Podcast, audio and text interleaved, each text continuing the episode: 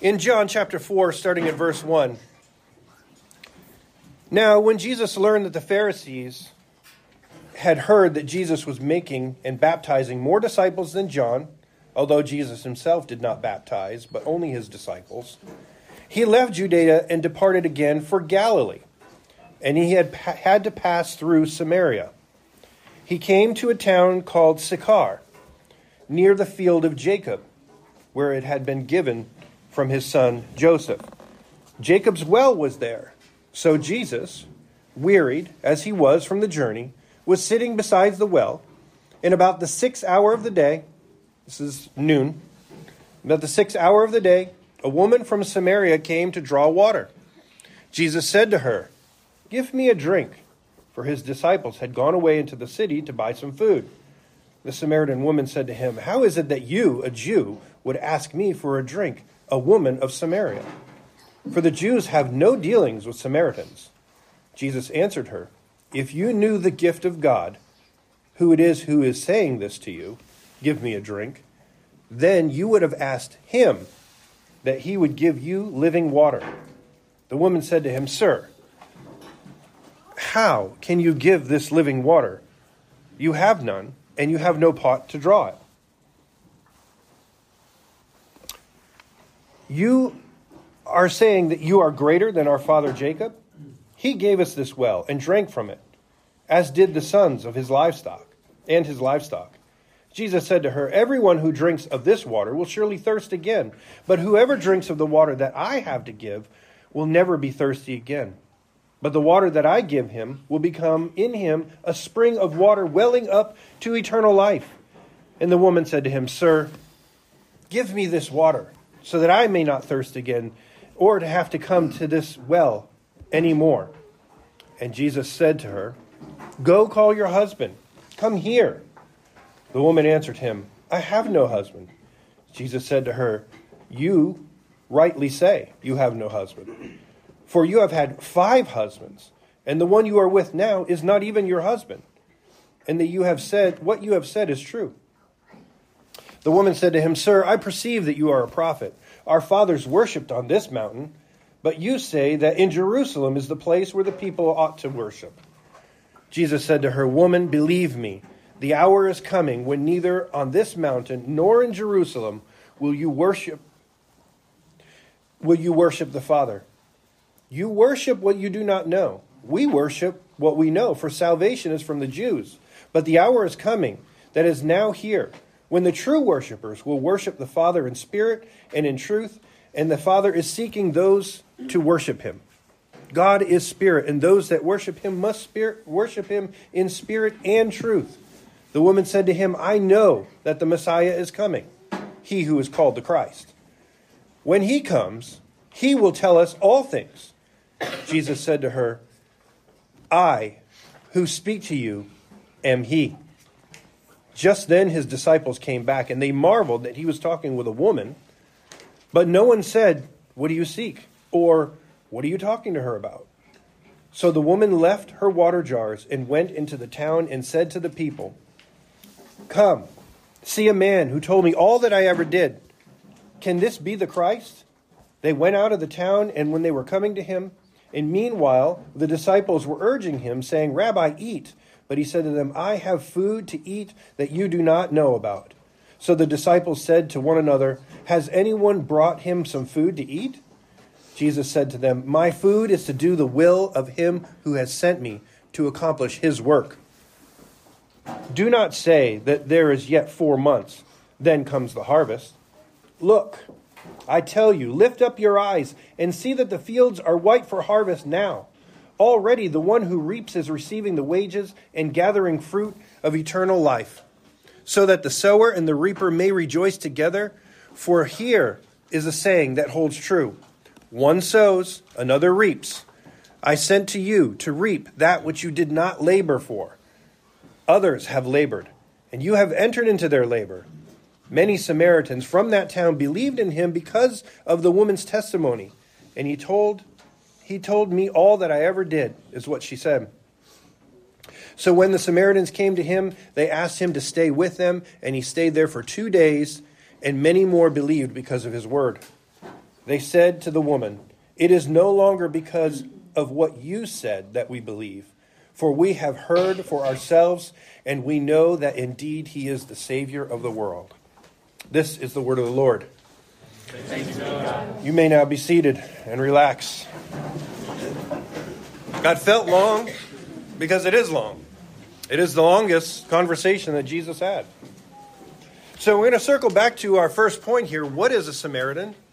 We're going to discuss what a Samaritan is, specifically why they're important to the story, specifically why they're in Scripture here in the New Testament.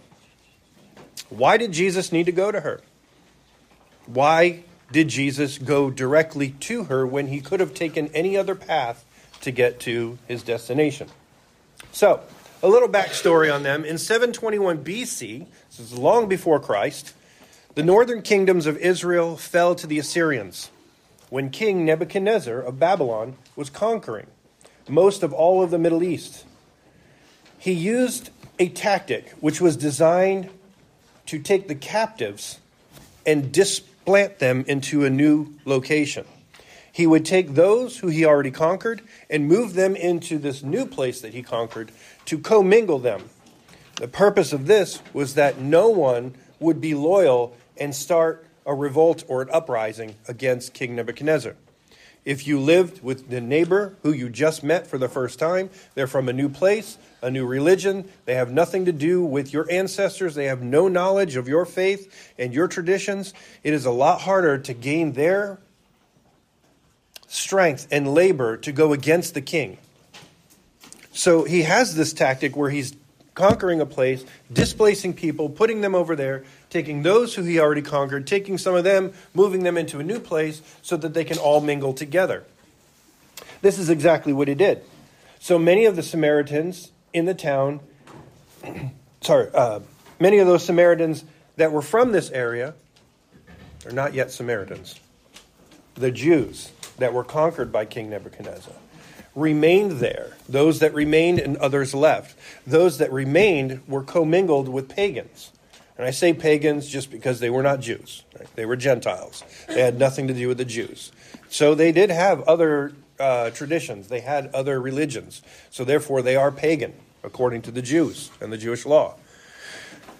They started to intermarry and have children. And when you intermarry, you take on and assimilate what your spouse has to offer. So there's a blending of Judaism and paganism. Those people became known as the Samaritans. They are a blended group of Israelites.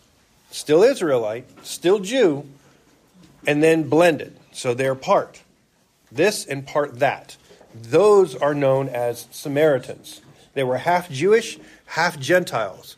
These are the people known as Samaritans. Samaritans were first mentioned in the Bible back in Ezra and during the time of Nehemiah. At this point, Babylon had given way to the Persian Empire. So King Nebuchadnezzar's out, but all the people still remained in their their half thought, their half divide they're they're divided at this point in their original intent of religion. So the Samaritans first gave problem to the Jews who returned after the Babylonian conquer, and now the king of Persia is there, and they return back. You guys remember the story of Nehemiah who had the ear of the Persian king, and he had favor with him. He asked, Can I go back to my people? Jerusalem has been destroyed by the uh, Nebuchadnezzar and, and all of the Babylonians. So he desired to go back and to rebuild it. This is where we get the rebuilding of the wall. Nehemiah rebuilds the wall. Okay?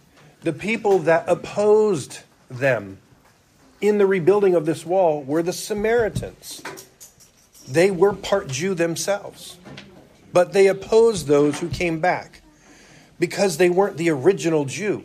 They left. But they were a little bit more untainted than the Samaritans because the Samaritans intermingled.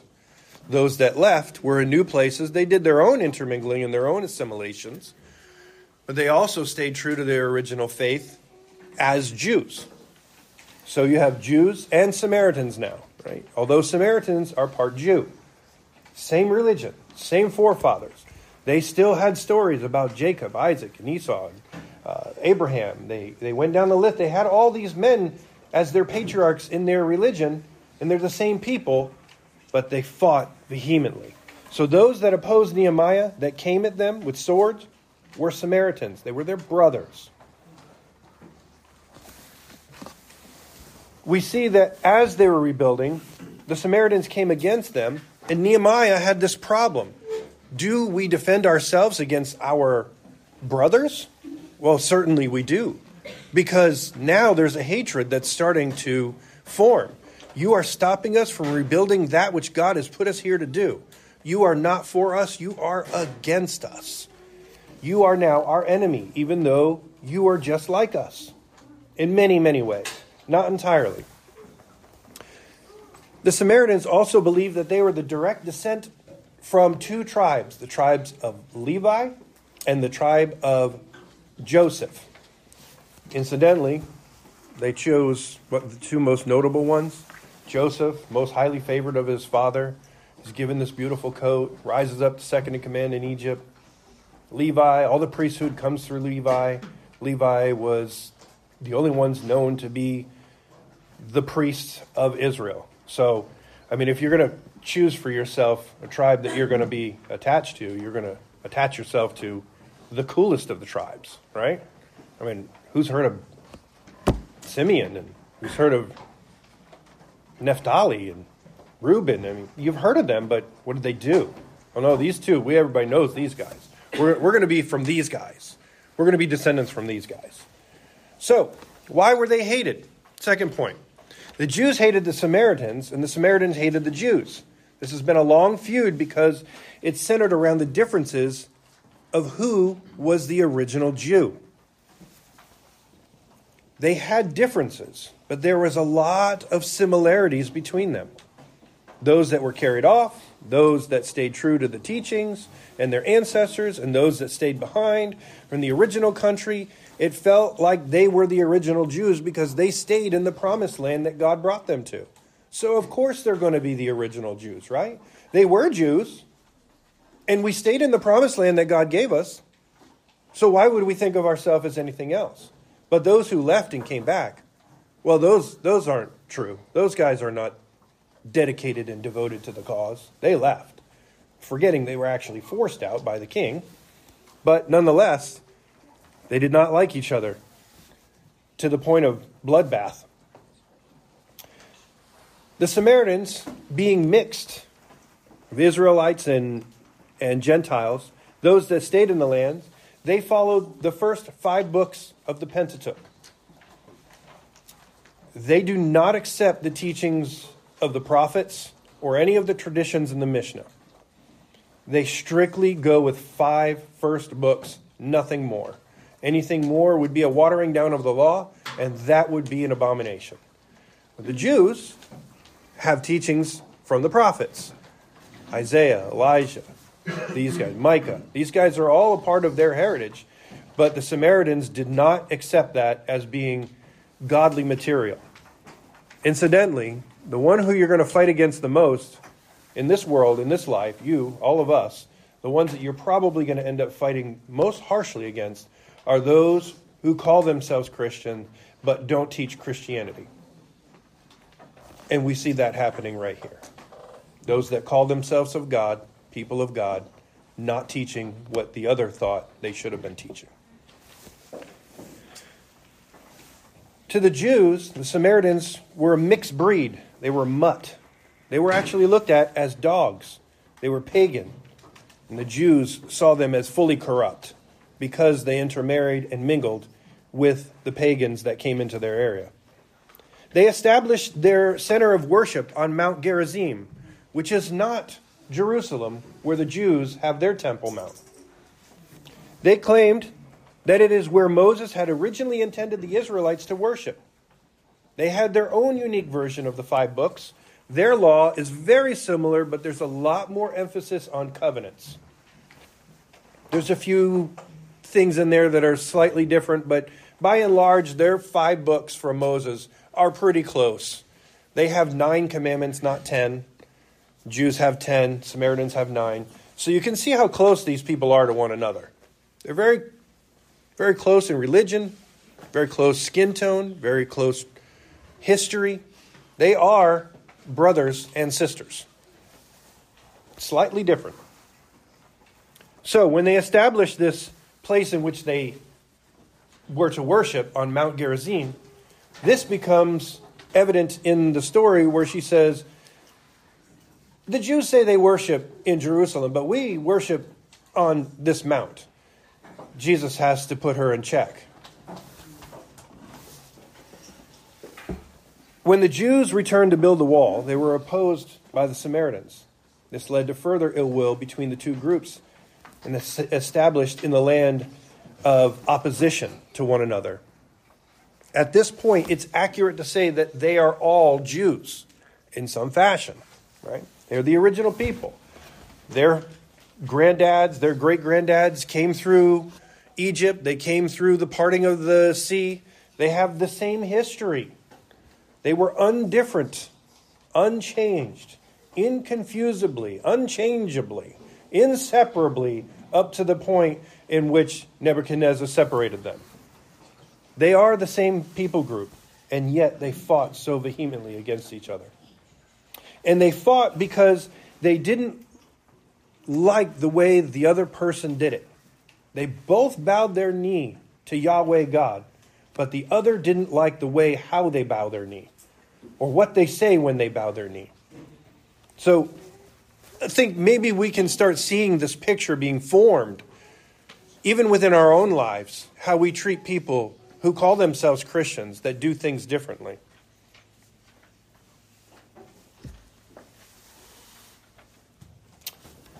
Today in the world, there is only about 800 Samaritans left. They all live in one city at the top of Mount Gerizim. They live in a very tight community. They are owned by Palestine on one end of it, of the city, and on the other side, they are owned by Israel. So they are actually have dual citizenship. So they are Palestinian and they are Israeli. It's very difficult for them because even where they live, their own country, on split, their own country are at war with each other, Palestine and Israel. So it's very difficult for this people group. And like I said, there's only about 800 left as of 2023. They are having extreme problems trying to populate and repopulate, there's been a lot of medical malfunctions in their children because they're all related at this point. They're all just cousins. So the heads, the great grand poobahs of the Samaritan faith, the high priests, there are three of them, they have now made allowance for these men to go and gain brides from other parts of the world. So there's just further intermarrying now and further, but they do have to convert and become Samaritans. So to say this uh, no good Samaritan, which is the title of my, my sermon, uh, it's irony. Of course, there are good Samaritans. The parable about the good Samaritan can also be looked at when you change the emphasis and we say the good Samaritan. The Jews would have looked at it at that point and go, a good Samaritan? There's maybe one. There's a good Samaritan, the one and only good Samaritan, because they're all a bunch of dogs. We trust them, we hate them, we want nothing to do with them. But the, the reason why Jesus brought this up is very poignant, and we'll talk about that here shortly. So,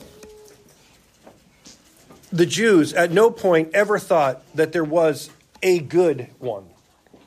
Remembering the audience in which Jesus delivered this parable to, they were Jews and they couldn't believe that the Samaritans could even be good. So that's why Jesus had to show them that the laws that the Pharisees were following were actually preventing them from fulfilling the display of the mercy of God. And here we see that Jesus used the Samaritans to be the good one in the story to show that they're not dogs. They may be thought of as dogs, but they're not. So Jesus uses this parable to convict the Pharisees and those that are following the teachings of the Pharisees to admit that their laws have made them so high and mighty that they can't even look at a dying person on the side of the road because they're different. This person who was dying wasn't the Samaritan. The person who was dying and battered and bruised, that person they couldn't even approach because they were bleeding. And in the law, no Jew can go towards blood and touch blood. It was unholy. It was it was unclean. So because of their law, they couldn't help this person. The Samaritan said, "None of that. None of that matters. They had the same laws. None of that matters. I'm going to help this person. They're dying." So Jesus used this good Samaritan as a picture of how these people should have been. They should not have been so tied up in their laws and made them so lofty that they misunderstood and they were more concerned with the method than they were concerned with the heart behind helping. When Jesus speaks this to her, the woman at the well, she is very confused as to why he's even speaking to her. She's even more confused why he's asking her for a drink. That too would be unholy.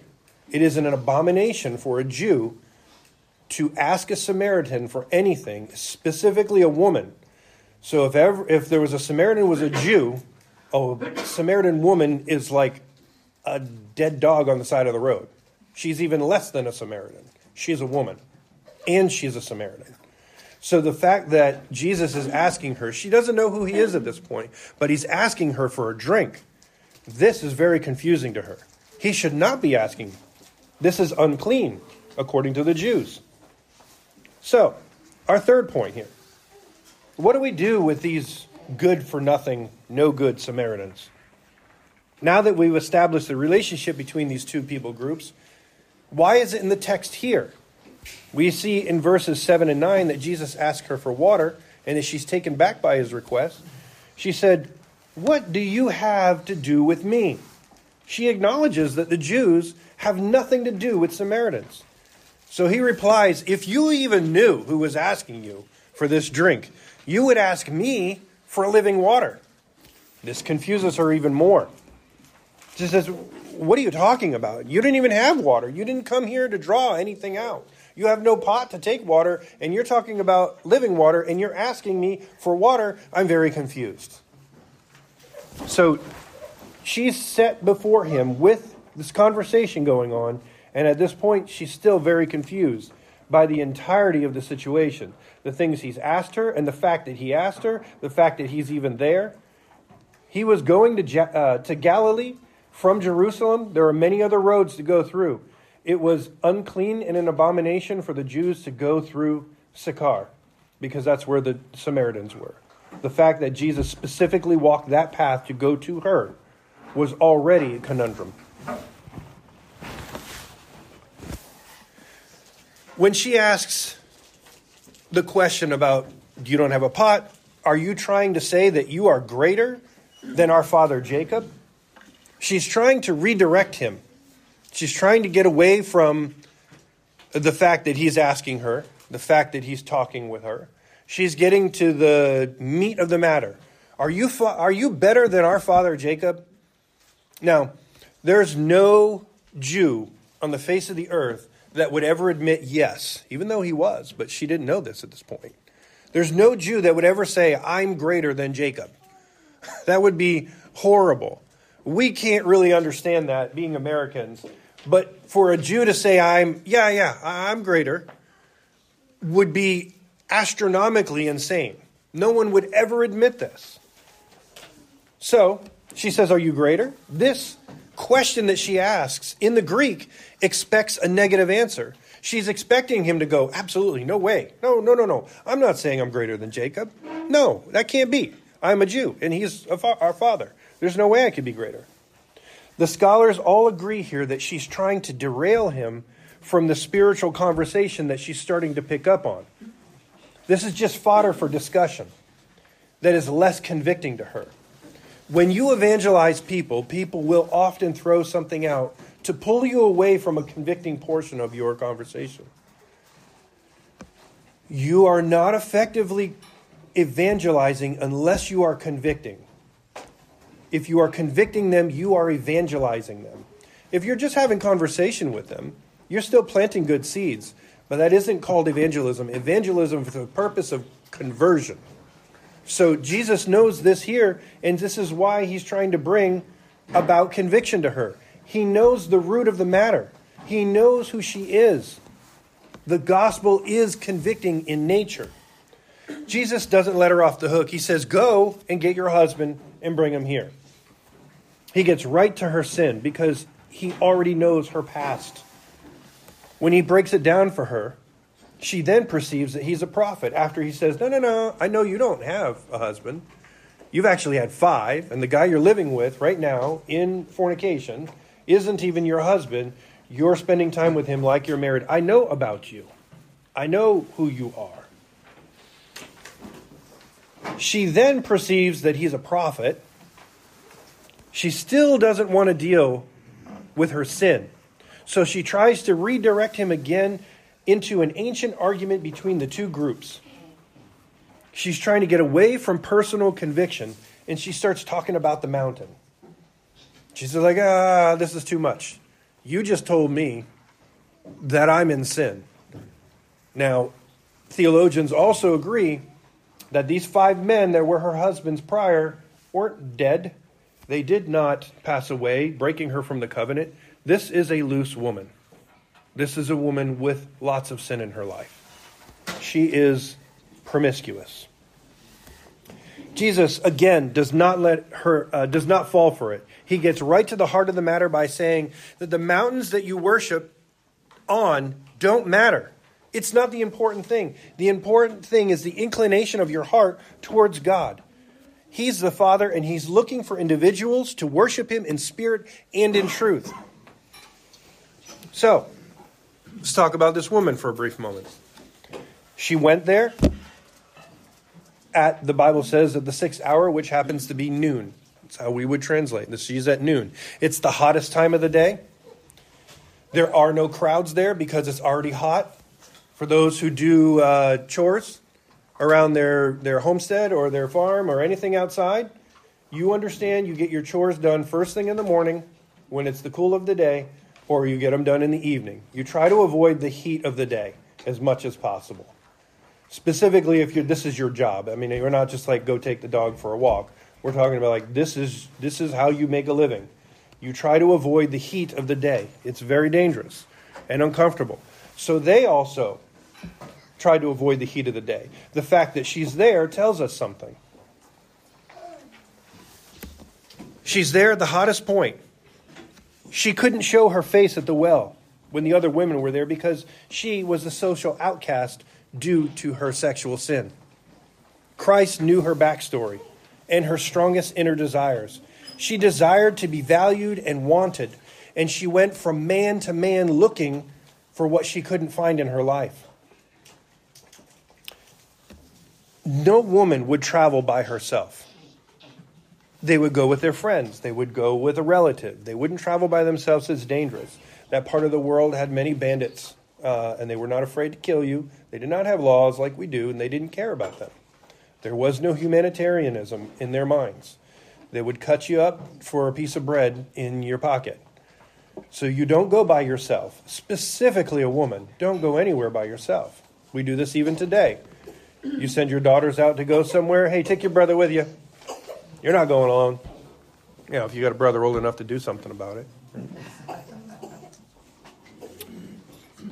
So she's there by herself. There are no other women with her. Her friends, she didn't have any. They weren't coming with her. This is all speculation, but we're reading into the white spaces here. And many agree this is the accurate way of understanding who she is. She was longing for something.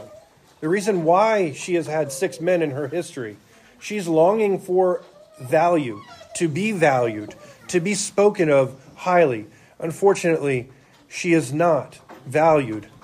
A woman who follows in these footsteps are not a prized possession. We see it in our societies. We have labels for these kinds of women. But nonetheless, she's still a child of God who wants to have value. From the statement that she sees him now as Christ because he was able to say to her, The one you knew that there's a Christ coming, the one who's going to tell you all that you ever did. This does not connect for you yet. I just did that. But let me make this even more simple for you. I am he who you are speaking about. I am the Messiah. I am the Christ. She drops her pot immediately because she recognized him as Christ. She drops her pot and runs away and runs back to the town. The woman left everything that she had. She ran into town to tell the men. Now, I'm not a theologian, so in research here, I'm going on the information that's given and I'm fact checking to see if this is accurate. I'm fact checking to make sure I'm not just believing some TikTok narrative real, and I'm actually picking up something that's real. Most theologians agree that she went to tell her husband because the Bible says she went to tell the men. That she went to tell her ex husbands due to the familiarity that she would have had with them. Now, this is speculatory. We can't entirely pick this up. I don't. I don't. I don't. I'm not able to break down the Greek and Aramaic and Hebrew the way theologians can. So I can't give you that with certainty. But they mostly agree that she went to tell those who she was most familiar with. And in doing so, these men left what they were doing to come and see this person that she just testified about. Many of the Samaritans believed that Jesus as the Christ because of the woman's testimony. After they spoke to Christ themselves, they asked him, invited him to stay there for two days, and then even many more believed on Jesus in the Samaritan city because of the words that Jesus spoke. So, the fourth and final point is that is truly the no good Samaritan good for anything? Something? Because of the testimony of one publicly known sinner, many from the town came and were able to confess with their own mouths that Jesus was the Christ. Jesus is the Savior of the world because of her testimony. Sometimes we meet people that they look like us, they sound like us, but then we discredit them as lesser Christians because they're Christians that are sinning, because their sin is greater than our sin, it's uglier than our sin. We get it from the world, we know they're sinners. We understand the pagans and the, the infidels and anyone else that doesn't bow their knee to Christ. But if you bow your knee to Christ, boy, you better toe the line. And if you don't, I'm not going to look at you the same way. Forget about the fact that I don't, but you better. So we look at others within our own camp who do things differently. Sometimes we look at them as Samaritans. They're brothers with the same heritage, they bow the knee to the same God, but they do things differently, and therefore they are dogs in our sight. And we may have even had conversation with people that when we leave the conversation, they're like, I don't even know if that person's even, if God has anything to do with that person. Now, I'm not talking about somebody who claims Christianity who is in obvious rebellion against Scripture. I'm not talking about the transgender, fluffy, furry thing that says I'm Christian. And so therefore we go, oh, well, okay, you are. Then let's just you know, kumbaya and let's just go have a meal together. That's not what I'm saying. There are many people who bow their knee to Christ that are genuine brothers and sisters that want to do the right thing, but they're caught in sin, and we are too focused on the sin and not the one who came to eat their sin. So we meet these people. We understand it from the world, but yet we still look at them as a special kind of bad because they call themselves Christians. They go to church every Sunday, they have a theology, they have a history of loving God. They even say that Jesus is their Savior, but because they sin harder, we look at them as reprobate. Jesus saw through her sin and made it a point to go to her on this road. As I said before, he could have gone any other path to get to Galilee, but he went directly to her where he wasn't supposed to go. Jesus was in the habit of breaking the social norms. He did the things you weren't supposed to do when it came to the stupid laws. Right? He never went against the laws of God. But when it came against the laws and traditions that men established that were against the laws of God, they were against a people group that they should have had love for and compassion for. If you're a Jew, you know you have it all with God. You are the man. Why would you not want to give that to everyone else that you come in contact with? If you had the cure to a disease and someone had that disease, why would you withhold it from them because they're different? So, if anybody should have been compassionate, it should have been the people of God. That was then and that is now. God often goes to the worst of the worst. He proclaimed his son's arrival to the shepherds, which were basically just the dust of the earth. And then he chose this Samaritan woman to divulge for the first person to actually hear from the mouth of Christ that he is the Messiah. He chose a Samaritan woman to declare that to. Jesus was always going against the social norms. He would be what we would call a Karen. He would stand up for something he believed in, and whether we liked it or not, we would look at him differently because he wasn't doing what we should be doing. So we have to be careful to identify is it really what we should be doing? Or is it something that we have just grown accustomed to because we have been incubated within the safety and space of Christianity? Determine what you believe, follow through. Elder Ratliff preached a sermon a few weeks back that your integrity is what you carry out in your life. What you believe, your theology, is how you live. So let your theology be good, please. All of us, including me. So now our application. What does this mean? What do we do with this? Don't be afraid to open your mouth and proclaim the goodness of God. Don't assume that the Christian that is sin in sin is a worthless dog, undeserving of the refreshing power of the gospel. We should be made new every morning with the mercies of God, and that some of our brothers and sisters have gone for many days without refreshing and renewing. They and you may have been wronged. They may have wronged you along the way. But that doesn't change our responsibility. They really may be good for nothing other than an example of what not to do. But if Jesus went to a Samaritan woman who was a loose woman, who is still currently in a fornicative relationship currently, if he went to her to offer her salvation, knowing her backstory, knowing who she is, knowing the people group she's a part of, why can't we? Why can't we pray for mercy for those who are different than us? Today, open your hearts, forgive even the worst of the worst, because that forgiveness is for you, if not for them as well. Pray that you may be used of God to bring about salvation to them, and then pray that they would be used of God to bring about salvation to others in their lives. Our responsibility is not to judge, but to forgive and to follow in the footsteps of our Savior and to emulate His example in our own lives. Amen? Let's pray. Lord, thank you for communing with us this morning. Thank you for speaking with us, Lord, all throughout the liturgy. The sermon is just a part of the entire the entirety of the liturgy, Lord, is is the whole of the sermon. It is the point, Lord, to teach us, to help us understand that we are sinners. We are born in sin. We continue to sin. Lord, we don't do the things that we should do, and we don't do the things that we want to do because we fight against our own flesh. Lord, help us to have eyes to see your holiness.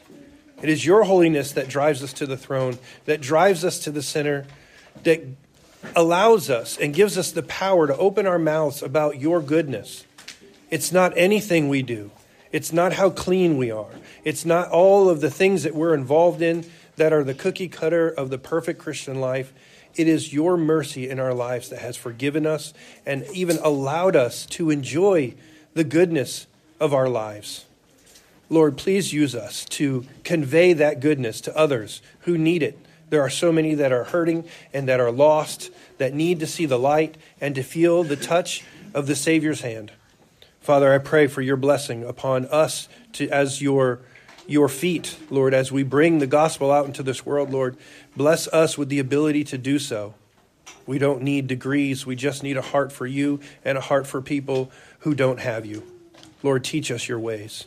We pray this in Jesus' name. Amen.